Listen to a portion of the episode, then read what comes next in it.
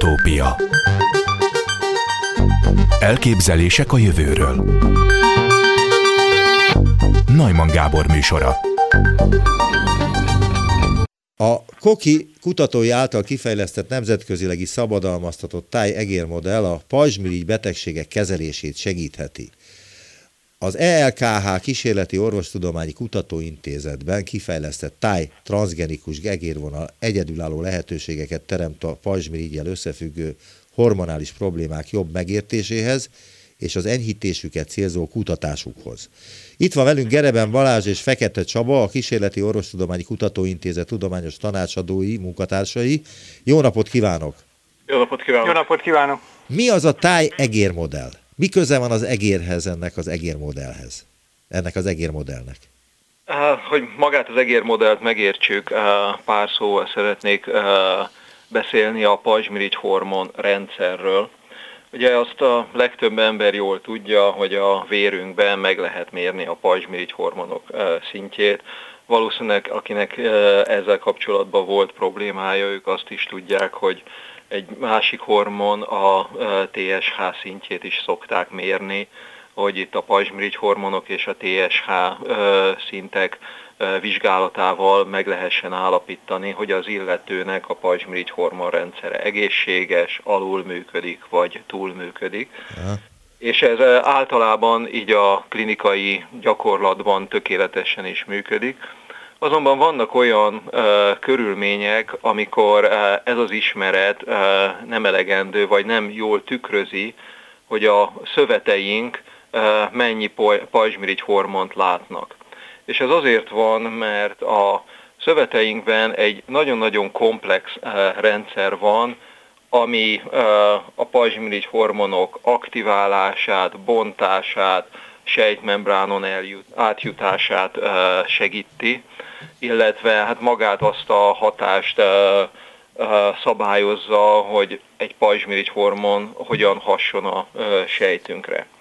És miután ez nagyon komplex rendszer, ez részben független attól, hogy a vérünkben mennyi pajzsmirigy hormon van, ezért bizonyos esetekben az egyes szöveteink azt láthatják, hogy vagy úgy érezhetik, mintha kevés lenne a pajzsmirigy hormonszint, ha bár a laboratóriumi lelet mást mond. Még valamit tisztázni kell, ne haragudjon, hogy szavába vágok, de szerintem az se világos mindenki számára, hogy ez a hormon ez mire jó.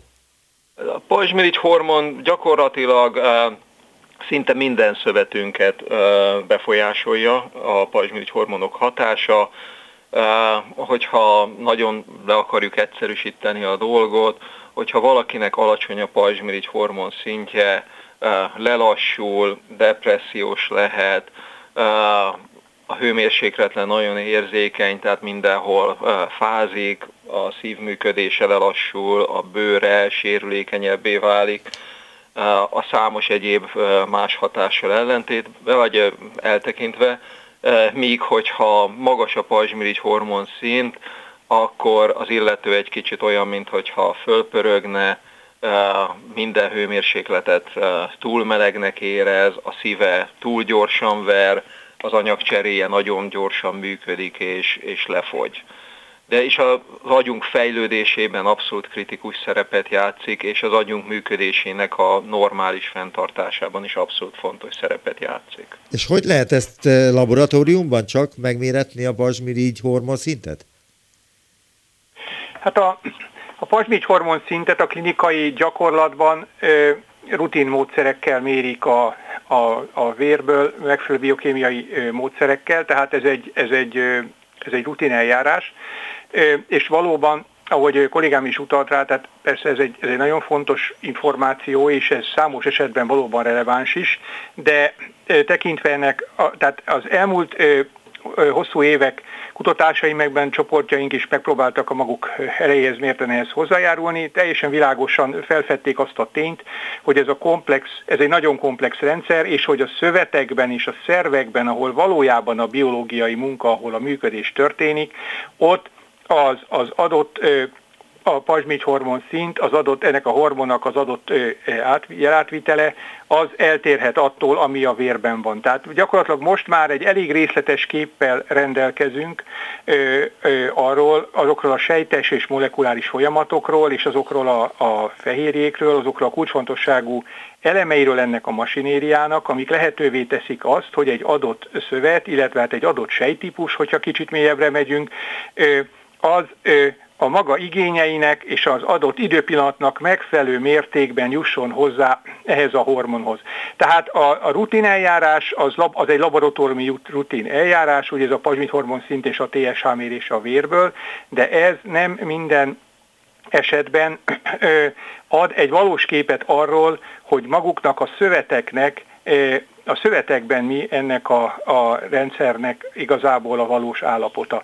Ezért gondoltunk arra, hogy néhány évvel ezelőtt, hogy, hogy fontos lenne egy olyan modellt létrehoznunk, ez egy állatmodell, ez konkrétan egy, ez egy élő egér, de ez ugye egy genetikailag módosított egér, tehát a genomjába egy olyan egy mesterséges génkonstrukciót építettünk be, ami lehetővé teszi azt, hogy egy úgynevezett riporter génen keresztül, tehát egy olyan ö, ö, terméken keresztül, aminek a szintje jól mérhető, pontos képet kapjunk, pontos és mérhető, kvantitatívan megmérhető képet kapjunk arról, hogy e, egy emlősben, jelen esetben ugye egy egérben, annak az egyes sejtjeiben, annak egyes szöveteiben konkrétan milyen a, a pazsmígy hormon hatás. Azért beszélünk inkább hatásról, mert valójában ennek a rendszernek a komplexitásából következik, hogy maga a ugye, hogy a, tehát a maga az adott sejten belüli hormonszint, az különböző lépcsőkön keresztül, tehát fel kell venni a sejtnek, a sejten belül eh, aktiválódik, inaktiválódik, aztán olyan molekulákhoz kötődik, ezeket receptoroknak hívjuk,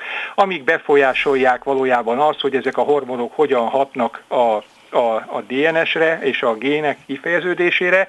Tehát egy több folyamatnak a végállapotát tudjuk kiolvasni ennek az egérmodellnek a segítségével, mindezt úgy, hogy valójában minden eleme ennek a rendszernek eredeti, belső, úgy mondjuk endogén, tehát a különböző receptorok, a molekulák, amik beviszik a sejtbe, amik ott átalakítják, csak mi beékeltünk ebbe a rendszerbe egy olyan kimenő jelet, valójában tehát egy olyan mesterséges gént, ami a pazsmigy, aminek a szintje a pazsmigy hormon jelentvitel szintjétől függ. És valójában ez itt konkrét esetben azt jelenti, hogy ez a, ez a riporter fehérje, tehát ez a mesterséges gén, ez valójában ö, ö, ö, fotónokat tud kibocsátani, tehát gyakorlatilag... Várjuk még, még erre rá szeretnék kérdezni erre a világító egér dologra. Jó. De, de előtte arra lennék kíváncsi, hogy hogyan lesz az élő egérből, amelyel elkezdték évekkel ezelőtt ezt a ö, ö, kutatást, hogyan lesz ebből táj egérmodell? Igazából uh, maga ez az egérvonal, ez a transgenikus egérvonal, amit mi genetikailag módosítottunk, ezt nevezzük tájegér modellnek, ami egy angol mozaik szó, egy rövidítés, amit magyarra lefordítva, ezt úgy mondhatnánk, hogy pajzsmirigy hormon hatás indikátor egérvonal. Tehát ahogy kollégám említette, ezzel a transgenikus egérvonallal mérni tudjuk minden egyes szövetben és ilyen kis gombostüfejnyi szövet darabokban is mérni tudjuk, hogy ott abban a szövetben pontosan uh, hogyan hatnak a pajzsmirigy hormonok, és például vannak olyan állapotok, amikor uh, ezt például az egérrel kimutattuk, hogy uh, különböző szöveteink teljesen más pajzsmirigy hormonhatásnak vannak kitéve. Tehát az agyunk egy része úgy látja, mintha túl sok lenne a pajzsmirigy hormon, a májunk azok adott körülmény között úgy látja, hogy minden rendben, a vékony belünk pedig úgy érzi, mintha kevés lenne a pajzsmirigy hormon, abban az egy adott pillanatban. Na most, hogyha csak a vérben mérjük a pajzsmirigy hormon szintet, akkor ugye ezt nem látjuk, és ez a genetikailag módosított egérvonal tesz lehetővé ilyen vizsgálatokat. Azt írják, elnézést, azt írják az ismertetőben egyébként, amit elküldtek nekem is, hogy a kutatók követni és mérni tudják a pajzsmirigy hormon jelátvitelt az egyes agyterületeken, és a különböző szövetekben nem csak a pajzsmirigyel összefüggő betegségek kialakulását érthetik meg jobban, de a gyógyszerek hatását is tesztelni tudják, tehát, hogy ez a modell más betegségekre is felhívhatja egy orvos vagy egy kutató figyelmét? Itt igazából olyan gyógyszermolekulák tesztelésére is alkalmas ez a modell, ami tulajdonképpen a, a pazsmigy hormon rendszert befolyásolják. Tehát ezt tehát ezt itt arra kell gondolnunk, hogy maga a pazsmigy hormon az egy nagyon hatásosan bevethető szer lehetne különböző korképekben, például koleszterin szint csökkentésben, vagy egy igazából egy olcsó és hatékony fogyasztószer, azon lenne, Azonban vannak olyan hatásai, tehát például a keringési rendszert, a szívet túlterheli, ezért magát ezt a hormont az eredeti formájában akkor adják betegeknek, ha az ő hormon szintjük alacsony, tehát például a pajzsmirigyik eltávolításra került úgynevezett hipotireóta állapotban vannak. Tehát pótlásra adják ezeknek a betegeknek, de gyógykezelési céllal számos előnyös tulajdonsága ellenére bizonyos mellékhatások, említett mellékhatások miatt nem adható. Ezért vannak olyan gyógyszeripari törekvések, amik megpróbálnának olyan úgynevezett analógokat kifejleszteni, tehát olyan molekulákat, amik hasonlítanak a pazsmigy hormon hoz hatásaiban, viszont nem rendelkeznek, viszont nem rendelkeznek ezekkel a nem kívánatos szívre gyakorolt mellékhatásokkal. Világos tehát ilyen módosított molekulákat, és ezt megmutattuk, hogy ez, a, ez a ez az állatmodell kiválóan alkalmas többek között ilyen, ilyen gyógyszerjelölt molekuláknak a tesztelésére, tehát meg lehet mutatni, hogy bizonyos ilyen, ilyen gyógyszerjelölt molekulák például a májban kifejtenek hatást, ezt a modellünk meg tudja mutatni, az említett... Igen, csak én félbeszakítottam akkor, amikor elkezdett erről beszélni, de ezt meg akartam ugyanis kérdezni, hogy a kutatásban ismertetőjében írják szintén, hogy a megalkotott kísérleti egerek szövetei fényt bocsátanak ki, a fény intenzitása pedig összefügg a pajzsmirigy hormonnak az adott szövetben kifejtett aktivitásával. Most arra szeretném kérni önöket, hogy ezt magyarázzák el, mert ez egy nagyon bonyolultnak tűnik, legalábbis nekem. Valószínűleg mindenki hallott a Szent János bogáról, és Hát aki picit idősebb, az valószínűleg látott is, sajnos manapság már kevésbé lehet látni ezeket a kis gyönyörű rovarokat. De aki, aki látott ilyen rovarokat, az nagyon jól tudja, hogy a sötétben, amikor ezek a rovarok párzáskor röpdösnek, akkor zöld fényt bocsátanak ki magukból. És a kutatók azonosították azt a fehérjét, ami ezért a zöld fény kibocsátásért eh, felelős. Na most mi riporter fehérjének ezt az úgynevezett luciferáz fehérjét eh, ültettük be az egerünkbe, és a pajzsmirigy hormonok ennek a luciferáz fehérjének a eh, szintjét tudják szabályozni az állatunk bizonyos szöveteibe. Tehát ez, a, ez a, az egér, ez a táj egér modell, ez világít? Na most világít, de ezt nem úgy kell elképzelni, hogy lekapcsoljuk a villanyt, és a ketrecekbe rohangásznak a zölden világító egerek. Nagyon alacsony fénykibocsátásuk van ezeknek az egereknek, tehát mi szabad szemmel nem látjuk. Viszont léteznek olyan nagyon érzékeny kamerarendszerek, ahol ez a emberi szem számára láthatatlan mennyiségű fényt le lehet fotózni, és, és mérni lehet, hogy az adott pillanatban az állat, például a bőréből, az állat barna zsírszövetéből több vagy kevesebb fény bocsátódott ki. Tehát gyakorlatilag élő állatban, bizony, az bizonyos szöveteiben az élő az élő állatnak is meg lehet vizsgálni ezzel ebben a, a tájegérben a pajzsmit hormonjel átvitelt. A másik pedig, ugye a, a másik megközelítése, hogy ez a, a modell működik, hogy amennyiben bizonyos ö, tehát kísérletek után az állatnak a, a szöveteit kiemeljük, bizonyos agyterületeit kiemeljük, ezek lehetnek, hogy kollégám utalt rá, ezek lehetnek ilyen mikrodisszektált egészen parányi gombostú fej, fejnyi területek is, akkor abban ezekben a, a szövet mintákban egy különböző módszerekkel meg lehet határozni ennek a bizonyos riporter, luciferáz riporter fehérjének a szintjét. Tehát magyarán több lehetőségünk van az adott kísérlet céljától és elrendezésétől függően arra, hogy meghatározzuk egy olyan, egy olyan beépített vasmithormon érzékeny riporter fehérjének a szintjét és vagy aktivitását, amiből konkrét kvantitatív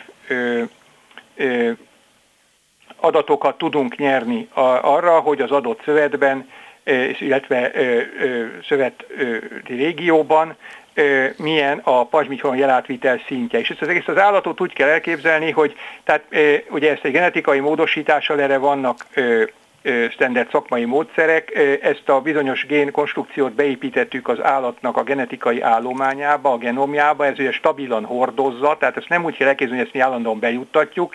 Ezt módosítottuk ezen a, ezeken a, hely, a, ezen a, ebben a, igazából ennek a konstrukciónak a bevité, bevitelével az állatnak a génállományát. Ez stabilan benne van, hogyha ezeket az állatokat szaporítjuk, akkor ezek örökítik, és ezt, ezt leszámítva ezek teljesen normális, normális normálisan élő, semmiféle más tünetet vagy problémát nem mutató állatok, de erre a plusz célra fel lehet őket használni ennek a módosításnak a révén. Olvastam egy érdekességet a Nemzeti Agykutatási Program 2.0-án, hogy van egy kutatás, amit önök ketten jegyeznek, az a címe, hogy a neuroszekrétoros neuronok pajzsmirigy hormon háztartásának sejttípus specifikus tanulmányozása élő egérben, ennek mi köze van ehhez a tájegér modellhez? Uh, gyakorlatilag részben a, a Nemzeti Agykutatási Program segítségével, támogatásával is vizsgáltuk ezt a rendszert, és jelenleg egy uh, amerikai uh, nagy kutatási pályázat uh, keret is támogatja ezeket a vizsgálatainkat. Itt ezekben a kutatásokban is, mint egy eszközt tudjuk felhasználni a, ezt a táj egeret, azáltal, hogy például egy agyterületre bejuttatunk pajzsmirigy hormon, és más agyterületen meg tudjuk mérni, hogy oda kifejtette hatást a pajzsmirigy hormon, tehát eljutott-e azokhoz a sejtekhez, és itt olyan kis mennyiségű pajzsmirigy hormonról van szó, hogy magának a hormon szintjének a változását a jelenleg elérhető módszerekkel ilyen icike-picike agyterületeken lehetetlenség lenne kimutatni, viszont az egér segítségével, hogyha kivágjuk ezt az általunk vizsgálandó kis pici szövet darabot, akkor meg tudjuk vizsgálni, hogy a pajzsmirigy hormon kezelésünk egy területen befolyásolta az agy más részének a működését. Ezt hogyan csinálják? Tehát ez, e, magyarázz el legyen szíves, hogy egy szövetet kivesznek, és akkor ráküldik a tájegér modellre, vagy a tájegér modellre? Nem, nem, nem, nem, nem, hanem hát magának a táj egér vonalból használunk föl egy egeret, akiben benne van az a genetikai módosítás. Tehát és az egér ugyanúgy reagál, mint az ember? Ö, legtöbb esetben, legtöbb esetben. Nyilván az embernek a legjobb modellje az ember lenne, de hát ennek vannak nyilván ö, korlátai. Világos, uh, tehát akkor most már kezdem megérteni, tehát ez a táj egér modell ez arra való, hogy szimulálja az embert bizonyos helyzetekben. Igen.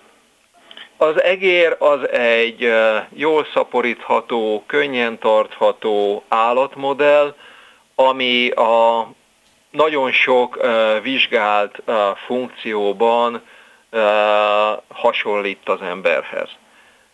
És hát ugye ezért is hívjuk modellnek, mert a modell az az, ami legjobban leutánozza azt a vizsgálni kívánt funkciót, emberi funkciót az állatban, és úgy gondoljuk, hogy ezáltal közelebb jutunk az emberi funkciók megértéséhez. Igen, Tehát és az egér az orvosbiológiának tulajdonképpen ma a leg, ö, leggyakrabban, legstandardabb módon használt modellje. Természetesen, ahogy itt ez ö, ö, kollégám is említette, ugye ez minden, modell, minden modellnek vannak limitációi, egész egyszerűen, egész egyszerűen ugye bizonyos vizsgálatokat etikai és hát egyéb okokból ugye emberen természetesen nem lehet elvégezni, ezért szükség van olyan rendszerekre, ahol bizonyos jelenségeket megismerünk, és utána, tehát ugye ennek, ez nagyon, ennek a legtipikusabb módja a, az egér, és utána az itt megismert jelenségeket, aztán ugye amennyiben ott gyógyászati egyéb kezelési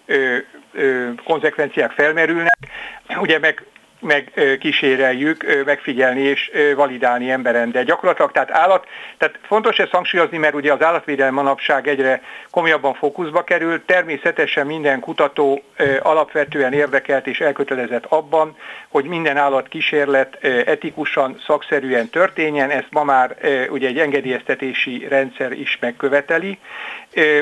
Ezzel együtt azt is hozzá kell tenni, és ez fontos tudni, hogy egész egyszerűen a, a, az, az életjelenségek ö, ö, vizsgálata és vagy új ö, gyógyszerek, gyógyszerhatóanyagok és orvosi eljárások ö, ö, kikísérletezése és kidolgozása egyszerűen lehetetlen az ö, lehetetlen ö, állatmodellek ö, felhasználása nélkül. Igen, ezt, ezt, ezt pontosan tudják a hallgatóim is, és én is tudom már, mert rengeteg kutatóval készítettem interjút, akik állatokkal kísérleteznek, és azt is tudom, hogy még kutyával, macskával és majommal is lehet kísérletezni, csak ezt egy központi bizottság dönti el minden évben, hogy kik, mennyit, stb. Tehát ez egy nagyon igen, ez egy felü- felügyelt dolog. Ellenőrzött és felügyelt rendszer. Igen, igen.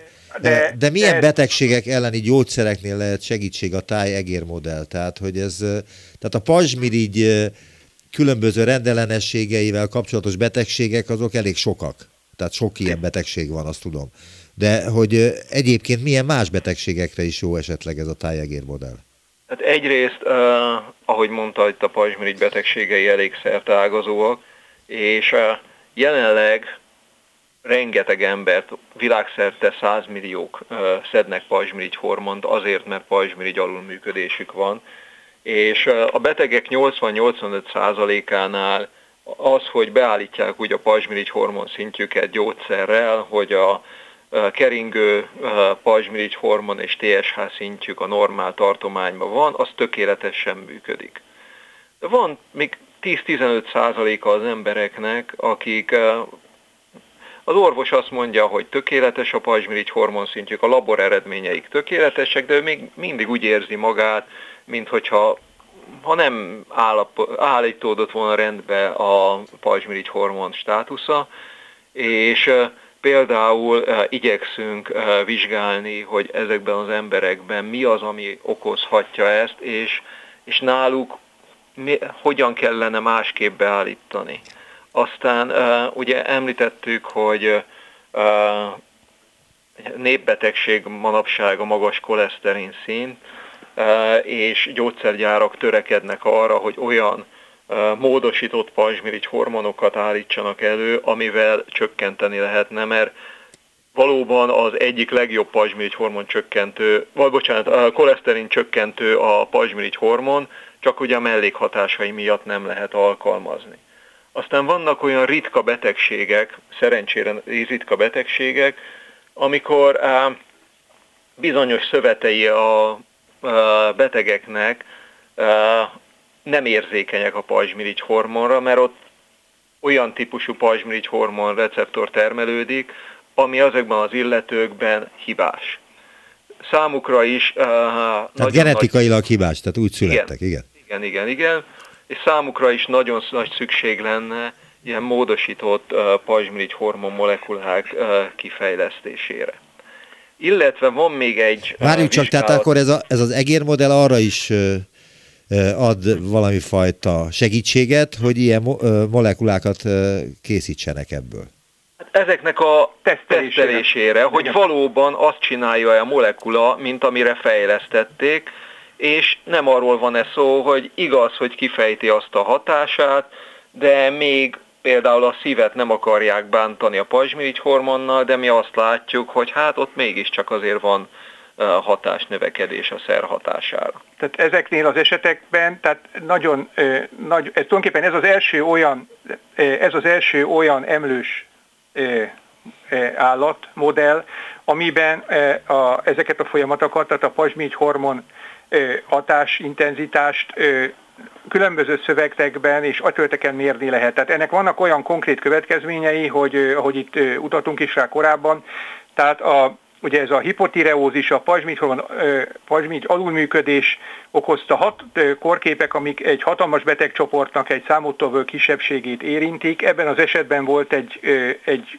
komolyabb kutatási hipotézisünk, hogy ennek esetleg mi lehet az oka, és ennek az alapkoncepcióját a tájegér segítségével tudtuk bizonyítani, és ezért kaptunk, ezekre az előkísérletek után kaptunk az Amerikai Egészségügyi Intézettől, a mozaik szóval NIH-től egy nagy kutatási pályázatot, hogy ennek a folyamatnak a részleteit feltárjuk, mert ez gyakorlatilag azzal kecsegtethet, hogy, hogy sikerül egy, egy, egy jelentős, jelentős betegcsoport életminőségét javítani egy új kezelési paradigmák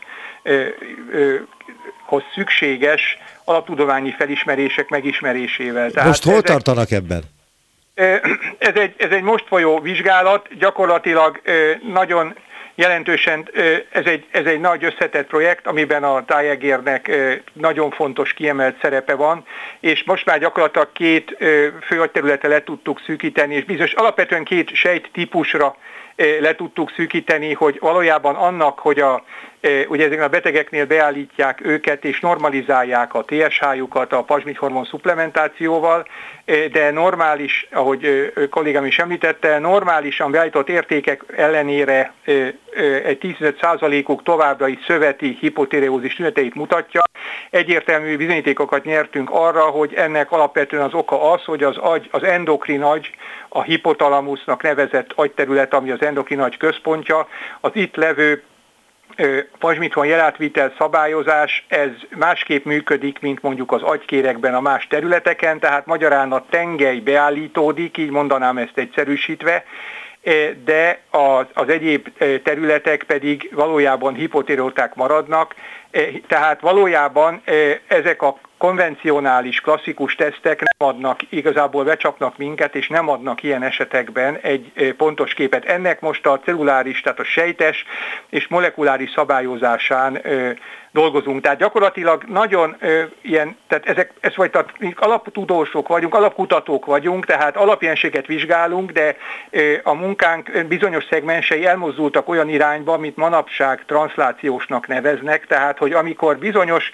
konkrétabb korképek és nyikai problémákhoz is próbálunk hozzájárulni, az, azok alaptudományi hátterének a, a feltárásával. Tehát ebben ez az egér már bizonyított, és van egy másik korkép is, ami intenzív osztályokon minden beteg, alacsony T3 szindróma minden beteg ben valóban jelentkezik. Itt szintén egy, egy, egy hipotalamikus szabályozási problémáról van szó, ebben is teljesen egyértelmű képet tudtunk alkotni, hogy ennek a egyébként endokrin szempontból paradox állapotnak mi az idegrendszeri háttere. Természetesen ezek a munkák mindig olyanok, hogy, hogy gyakorlatilag ezeket csak befejezni nem lehet csak abba hagyni, tehát mindig újabb és újabb kihívások tárulnak föl, de ez nem azt jelenti, hogy valóban, ha visszatekintünk a saját területünkre, akkor egy A pontból azért már el lehetett jutni C-ig vagy D-ig, vagy tovább bizonyos területeken, tehát egyértelműen bizonyos folyamatok körvonalazódnak. Nagyon igen. szépen, igen? És egy megjegyzést szeretnék, hogy nehogy a hallgatók közül valaki félreértse. Tehát amikor mondjuk az, hogy nem minden esetben ad teljesen jó képet a pajzsmirigy hormon szint és a TSH vizsgálata, amikor pajzsmirigy hormonnal kezelik a betegeket. Ez, ezt úgy kell érteni, hogy az esetek túlnyomó többségében helyes képet ad, csak vannak bizonyos kivételek, akiknél még mindig hipotiroidnak érzi magát. Tehát nem, Világos, érthető, tehát ne, ne, vannak kivételek. valaki, hogy nem, nem a klinikusoknak a tevékenységét igen. szeretnénk kritizálni, nem, mert... Szó nincs, hiszen hát együtt dolgozunk velük ezeken a Világos, problémákon. abszolút tehát érthető. Ez egy, Most ez a legjobb eszköz jelenleg, amivel a betegek tényleg 85-90 százalékát nagyon szépen karban tudják tartani, csak vannak akik, akiknél ez nem tökéletes, és, és az ő esetüket szeretnénk jobban megérteni az állatunk segítségével. Köszönöm hogy szépen! Aztán a klinikusok kis módosítással elkészítsen egy gyógyszereket. Igen. segíteni tudjanak rajtuk is. Köszönöm szépen az interjút Gereben Balázs és Fekete Csaba, a Kísérleti Orvostudományi Kutatóintézet tudományos tanácsadói munkatársai voltak az utópiában. Viszont hallásra! Köszönjük, Köszönjük viszont, viszont hallásra. Utópia Többször is például hoztam fel az utópiában, hogy van egy kutatócsoport Szegeden, akik azon dolgoznak évek óta, hogy megfejtsenek egy kis ö, fűfélének a titkait. Itt van velünk Györgyei János növénybiológus, a Szegedi Növénybiológiai Intézet főmunkatársa, a biológiai tudományok kandidátusa, a Skeptikus Társaság alapítója. Szervusz, jó napot kívánok! Szervusz, én is jó napot kívánok a kedves hallgatóknak. Tagja vagyok, nem alapítója. Korán csatlakoztam a Skeptikus Társasághoz, de az alapítás dicsőségét azt, jó. azt nem vállalhatom föl, az nem, nem, nem jogos. Hol tart most a kutatócsoportod a titkok felderítésében?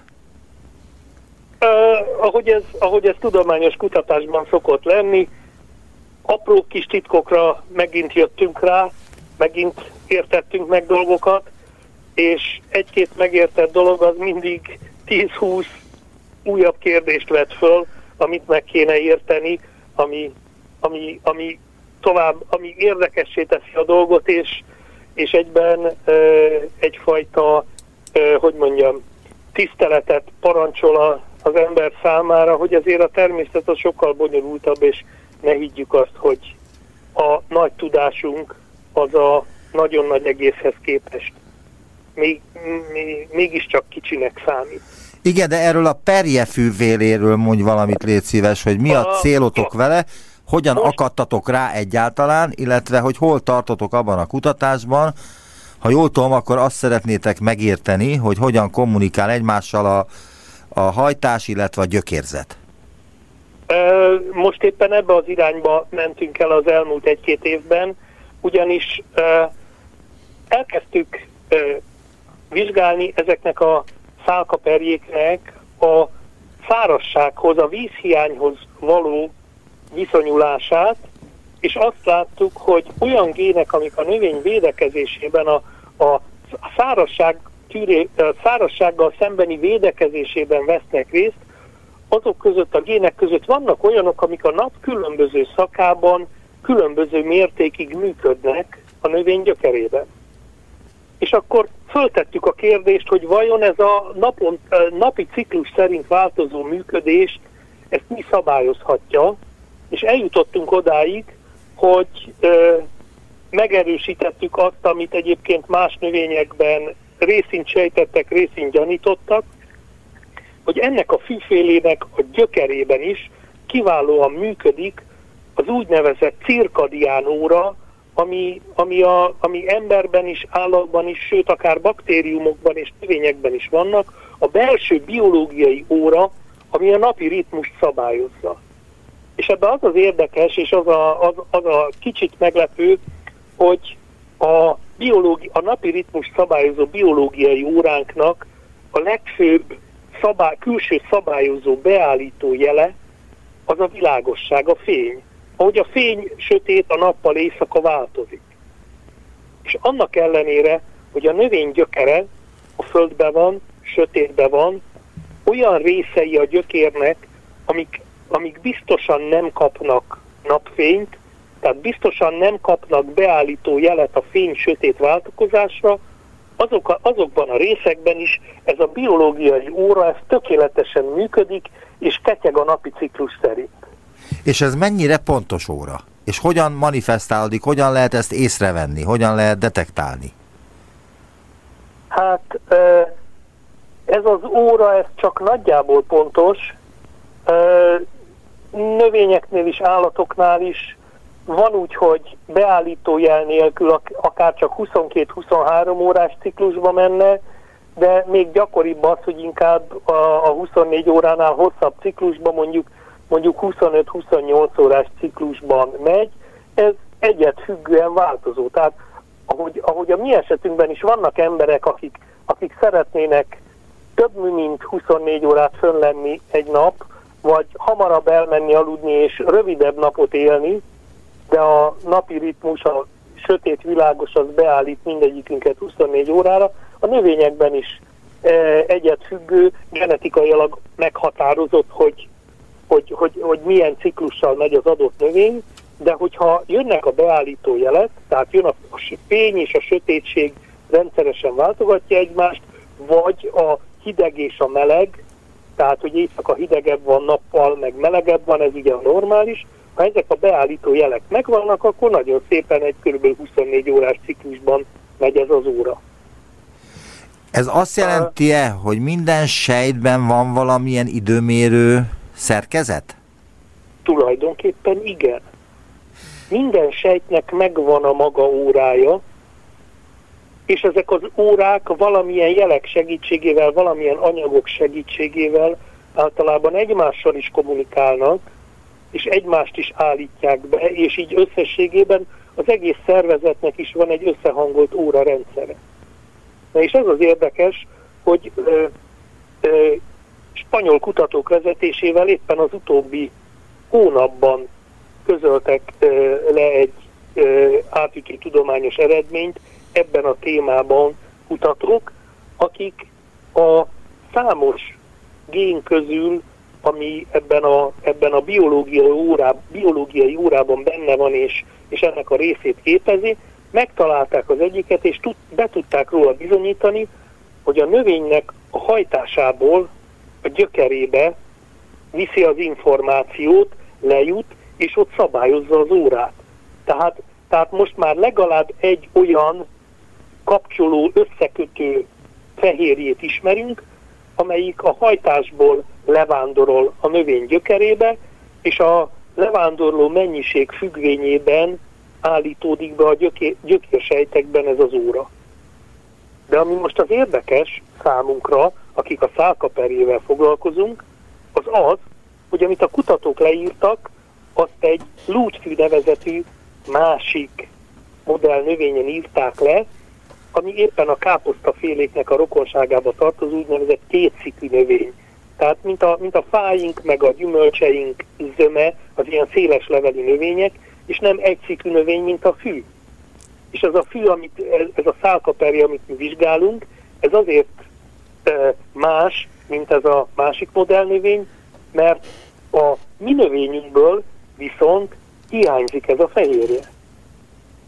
Tehát, tehát most előttünk a feladat, hogy meg kell találnunk azt, hogyha a kétszikű növényekben ez a bizonyos ELF 4 névre hallgató fehérje viszi le az információt a gyökérbe, akkor vajon mi lehet ez a fehérje a tálkaperjében, a gabonafélékben, hiszen ezekben az az ELF 4 fehérje nem található meg. Ennek valamelyik rokonsága lesz az valószínűleg, amelyik ugyanúgy leviszi a fénybeállító jelet a gyökérzetbe, mint ahogy a, a Arabidopsisban ebben a lúcsvidek nevezett kis keresztes világú növényben is le tudja vinni.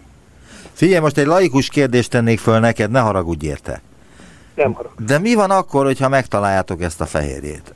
Mondhatná valaki erre, hogy az akson tipikus esete ezzel foglalkozik 5-6 vagy 8-10 tudós éveken keresztül? Hát ez messze nem zakson, mert innentől kezdve már tudjuk azt, hogy a, a ha valaki szereti a zsíros kenyeret, akkor a kenyerünket adó búzában, ha valaki a habzó, kesernyés, ö, alkoholtartalmú italokat szereti, akkor tudja, ér, tudni fogjuk, hogy az árpában mi biztosítja ezt, és innentől kezdve, hogyha megértjük a hajtás és a gyökérzet kapcsolatának a, a lényegét, akkor jobban tudunk dolgozni nemesítésen, új fajták előállításán, olyan fajták létrehozásán, amik képesek lehetnek arra, hogy a változó körülményekhez jobban alkalmazkodjanak. Erről itt az előbb még nem beszéltünk, de ez az egész kutatásunk korábban abból indult ki, hogy a növények szárasság tűrését akarjuk nézni. Márpedig azt tudjuk nagyon jól, hogy a, a növény nappal sokkal több vizet párologtat, mint éjszaka. Triviális, süti a nap, meleg van, stb. A gyökérzetnek ehhez az igényhez kell alkalmazkodni, tehát nappal kell neki több vizet fölpumpálni a hajtásba, hogy pótolja a vízveszteséget, mint éjszaka. És ezért van értelme, gyakorlati jelentősége, és a növény túlélése szempontjából is e, súlya annak, hogy a gyökérben ketyeg ez a napi óra, és a napi óra szabályozza, hogy a gyökérzetnek mikor mennyi vizet kell fölvenni és fölpumpálni, és nem az van, hogy a gyökérzet úgymond akkor eszmél, amikor fönt már nagyon sok víz hiányzik, hogy húha, pótolni kéne, hanem tudja, hogy jön a reggel, jön a nappal, elkezdi pumpálni a vizet, mert nőni fog fönn a fogyasztás. Hát ezért kell az óra. Mert ezért hogy nem, lá- nem látja, hogy feljön a nap, de tudja azt, mert az órája az van, mutatja, hogy hány ezért, óra van. És ezért kell megértenünk azt is, hogy a hajtás órája és a gyökér órája milyen kapcsolatban van egymással, és ezek hogy tudják egymás működését szabályozni és összehangolni. Ebből lehet-e arra következtetni, hogy a, az élőlény, a élőlények között nem csak a növényeknek van ilyen időmérő szerkezetük, hanem az állatoknak is van. És a sejtjeinkben, akár az ember sejtjeiben is van valami időmérő, ami összehangolja a sejteket, és valahogy az egész szervezetünk tudja, hogy mennyi idő van. Van, van, igen. A, az állatokban, emberben működő cirkadián órát már hamarabb felfedeztük, és hamarabb kezdtük el vizsgálni, mint a növényekben. De ami ebben az igazán érdekes, hogy a több milliárd éve kialakult ősi egysejtű szervezetekben is megvannak már primitív formában ezek az órák. Hogy nevezted, hogy milyen óra ez? Cirkadián óra. Ez a hivatalos becsületes tudományos neve. A cirkadián, azaz körülbelül napi ciklust szabályozó óra. Gyakorlatilag, amikor az, amikor az, az élővilág kialakult, való, nyilván Föld akkor is forgott, akkor is volt nappal éjszaka váltakozás, akkor is volt napi hőmérsékleti ciklus, és ehhez a, ehhez a változó környezethez már, már milliárd évvel ezelőtt is igyekeztek egy ilyen szabályozó rendszer kialakításával alkalmazkodni az akkor létezett élőlények, hiszen aki jobban tud alkalmazkodni a környezethez, az jobb, az jobb eséllyel fog fönnmaradni. És így ez a, ez a napi ritmus szabályozó biológiai óra, ez egy teljesen általános és alapvetően ősi képessége, tulajdonsága az élő sejteknek. Mint a szkeptikusok oszlopos tagjának, mi a véleményed a koronavírus összeesküvés elméletekről? Például az Egyesült Államokban jelenleg az a legnépszerűbb elmélet, hogy ezt az egész koronavírus ügyet Bill Gates találta ki, és majd amikor a vakcinákat beadják az embereknek, akkor megmérgezi az egész világot. Az egyik oldal az, hogy mindenkit megöl, a másik, hogy mindenkit irányítani fog, mert olyan csippet fog az emberekbe beültetni, ami neki hasznot hoz. Ha nem hinné el ezeket az összeesküvés elméleteket elképesztően sok ember, akkor egyszerűen csak röhögnék ezeken. Úgy az hallani, elnézést, hogy itt a szabadba vágok, de úgy hallani, hogy az imént említett elméletet, amit mondtam neked, ezt a trumpisták 40%-a elhiszi. Hát ez a borzasztó. Ez a, ez a, ez a borzasztó, hogy, hogy ennyire kritikátlanul ekkora blödlit meg lehet etetni az emberekkel.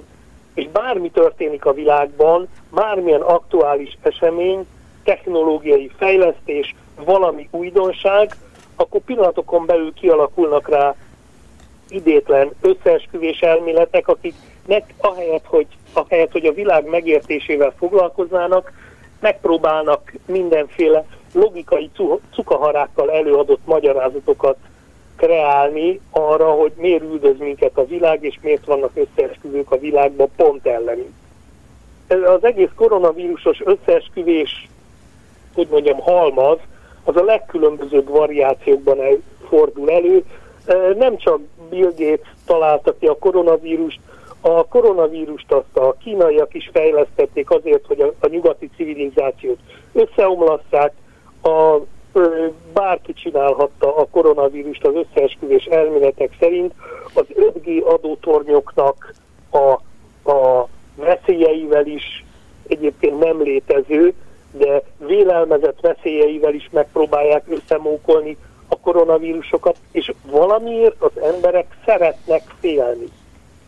Szeretnek külső veszélyeket láttatni, látni maguk körül, amik ellen össze lehet zárni, össze lehet fogni, és, és a csúnya gonosz ellenséges világgal szemben megvédeni magunkat, és a velünk, megegy, a, a velünk együtt hívőket, mint, hogy mondjam, az a, az a gyanúm, hogy ezeknek a konteóknak is közösségformáló ereje van. Tehát összehozza azokat az embereket, akik hajlandók vagy akarnak ugyanabban a blödli hülyeségben hinni. És innentől kezdve úgy érzik, hogy nincsenek egyedül, nincsenek magukra hagyva, hiszen találtak másik három majmot, aki, aki a laposföldben hisz, vagy abban, vagy abban hisz, hogy, hogy a, a koronavírust akarják aktiválni az 5G adótornyokkal. Tök mindegy. De azt mivel magyarázod, hogy ez nem uh, valami távol-keleti országban, ahol esetleg az oktatás még nagyon gyerekcipőben jár, hanem ez Angliában történt, ahol, és történik, ahol felgyújtják ezeket az 5G tornyokat, mert hogy ezzel terjesztik a koronavírust. Sőt, nem csak 5G tornyokat, egyéb tornyokat is felgyújtanak, amikről azt hiszik, hogy 5G torony, de hát mindegy, mert úgy néz ki, hogy a az összeesküvés elméletekre való fogékonyság, a, a, a konteózásra való hajlam, az, az nem függvénye az általános tudásszintnek és, a, és, a, és az általános oktatási színvonalnak. Magasan, magasan képzett emberek körében is jelentős számban fordulnak elő konteóhívők, a diplomások azok bonyolultabb konteókban, bonyolultabb összeesküvésekben hisznek, mint, az egy, mint a tanulatlan, képzetlenebb emberek, de az a helyzet, hogy nincs nagyságrendi különbség az összeesküvésben hívők arányában az alacsonyan vagy magasan képzett szegmensében a társadalomnak, és így az országok között sem. Csak, a, csak az összeesküvés elméletek miensége ott ahol, ott, ahol magas képzettségről beszélünk, ott, ahol jó oktatási színvonalról beszélünk, ott általában bonyolultabb, szofisztikáltabb összeesküvés elméletekben hisznek az emberek. Míg máshol a nagyon egyszerű, boszorkányos, varázslásos és egyéb számunkra már kizárólag csak mese kategóriába tartó összeesküvés elméleteket kreálnak. Ennyi a különbség. Végül a koronavírussal kapcsolatban kérdeznélek, hogy te mit gondolsz, mikorra tudják a tudósok előállítani az ellenszerét, a vakcinát, illetve még annyit kérdeznék, hogy hogy lehet, hogy ez a kis pár sejtből álló szervezet, amit sokan még élőlénynek se tartanak. Sőt, ez nem is sejtből áll, csak pár fehérjéből. Vagy pár fehérjéből álló ö, ö, vírus. Hogy lehet, hogy ez ennyire bonyolult tud lenni, hogy a világ legnagyobb koponyája óriási pénzügyi ráfordítással sem képesek megtalálni a titkait? Képesek rá, meg lesz. Hát ha belegondolsz abba, hogy a koronavírus, mint, mint az evolúció egyik legújabb terméke, legújabb eredménye, valamikor a tavalyi év vége felé jelent meg, alakult ki a világban, most ott tartunk, hogy eltelt egy, egy jó fél év, és már megvannak az első viszonylag jó vakcina jelöltjeink rá. És e, igazából e, azt gondolom, hogy a világban már megvan a jó vakcina, csak még nem tudjuk melyik az. Lefordítva egy kicsit hétköznapi nyelvre, azt gondolom, hogy folyik annyi párhuzamos vakcina fejlesztéssel foglalkozó kutatás a világban, hogy azok között már van olyan fejlesztési fázisban lévő vakcina, amelyikből majd meg lesz az, amit megkaphatunk mi is, amit lehet gyártani és, és beadni az embereknek, mert, mert átmegy a teszteken és jónak bizonyul és hasonló. csak éppen még maga a tesztelési procedúra, az ellenőrzési procedúra az hosszabb annál sem, hogy eljuthattunk volna addig a pontig, hogy most már tessék, lehet nagy tömegben gyártani és millióknak beadni. Tehát magát, magát a vakcinát megcsinálni, kialakítani, az viszonylag gyorsan megy. Ami, és, és, és, és az tényleg egy fél év alatt megvan. Ami sokáig tart, az az, hogy megfelelő szinten bebizonyosodjunk arról, vagy megbizonyosodjunk arról, hogy tényleg jól működik, és biztonságos is. Tehát ne az legyen, hogy úgymond többe kerül a leves, mint a hús, hogy megcsináljuk a vakcinát, ami ugyan védetté tesz a, a vírussal szemben, de olyan súlyos mellékhatásai lennének esetleg, ami, ami miatt több embernek okozna kisebb-nagyobb bajt, mint, a, mint ahányat megvéd a vírustól. Ilyet nyilván nem szabad, tehát alapos tesztelés kell, ellenőrzés kell, egy csomó biztonsági klinikai vizsgálat, és majd utána lehet ezt kiadni széles körű felhasználásra egészségügyi forgalomba.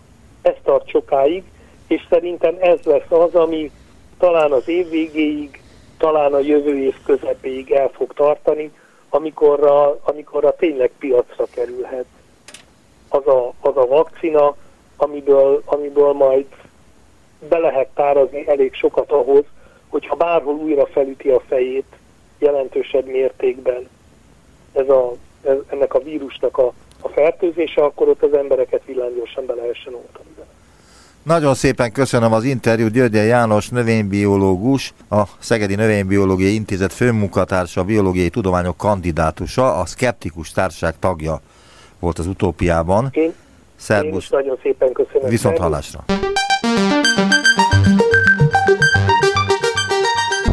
Visszaértünk a jelenbe. Neumann Gábor utópia című műsorát hallották.